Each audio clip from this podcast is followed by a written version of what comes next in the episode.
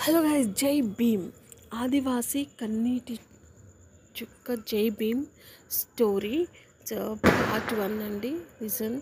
ఆదివాసి కన్నీటి చుక్క జై భీమ్. ఆ మధ్య ఒక మిత్రుడు చెప్పాడు కర్నూలు సబ్ జైల్లో ఏళ్ళ తరబడి కనీసం విచారణ లేకుండా ఉన్నవారిలో ఎక్కువ మంది ఆదివాసీలైన చెంచులు ఇతర తెగలవారు దళితులు ఉన్నారని. ఇద్దరు చెంచులు ఇద్దరు చెంచులు బావ మరిది. బావ బామ్మరిది అడవి దారిలో వెళ్ళే లారీని ఆపి ఒక డ్రైవర్ దగ్గర ఉన్న చేతి వాతి వాచీని దొంగతనం చేశారు. ఆ వాచి ఖరీదు సుమారు నూట యాభై రూపాయల నుంచి రెండు వందలు మాత్రమే ఉంటుంది. అంతే వాళ్ళు ఆ చిల్లర నేరానికి సంవత్సరాల నుంచి జైల్లో మగ్గుతున్నారు.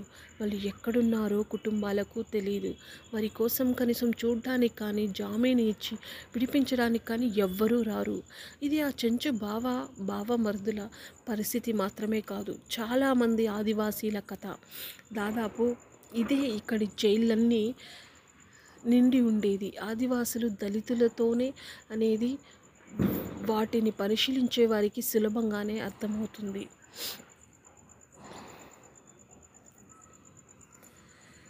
సో పార్ట్ నెక్స్ట్ దాంట్లో చూద్దామండి. ఒక నిమిషం.